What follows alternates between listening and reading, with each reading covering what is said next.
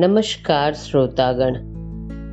हमने एक नए पॉडकास्ट की शुरुआत की है और कुछ कहानियाँ। ज़िंदगी के कुछ अनुभव, कुछ चरित्र, कुछ यादों को समेटा है और कहानियों के रूप में प्रस्तुत किया है। मज़ेदार बात तो यह है कि एक ही परिवार के तीन पीढ़ियों ने मिलकर इसे पॉडकास्ट का रूप दिया। वरिष्ठतम सदस्य श्रीमती उषा शर्मा, जो कहानी की रचयिता है, रांची शहर के जाने माने संयुक्त परिवार से आती हैं। चालीस सदस्यों का भरा पूरा परिवार, स्नेह और प्रेम से लबालब और रसोई एक। यह अपने आप में अनूठा है। व्यापार किताबों का है तो साहित्यिक रुचि होना स्वाभाविक है।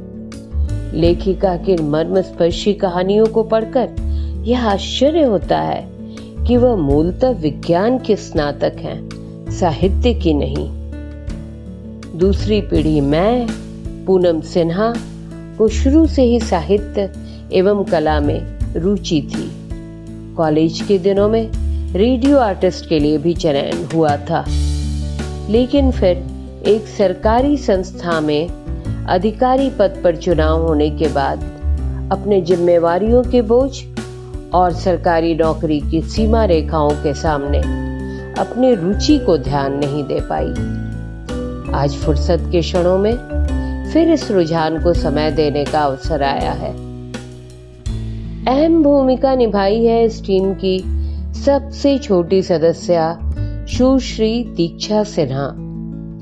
तीसरी पीढ़ी जो आईआईटी के स्नातक होते हुए विश्व के दूसरे कोने में उच्चतम शिक्षा में कार्यरत होते हुए अपने परिवार और अपनी धरती से बेहद जुड़ी हैं। इन्होंने इस विचार को जन्म दिया और इसे कार्यान्वित किया। आज जहाँ हर शख्स इस महासंक्रामक महामारी से भयभीत बैठा है वहाँ हमने एक छोटा सा प्रयास किया है।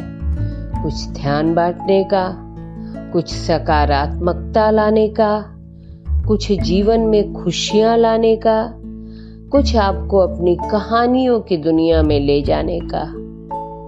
हर शुक्रवार हम उपस्थित होंगे अपनी एक नई कहानी के साथ।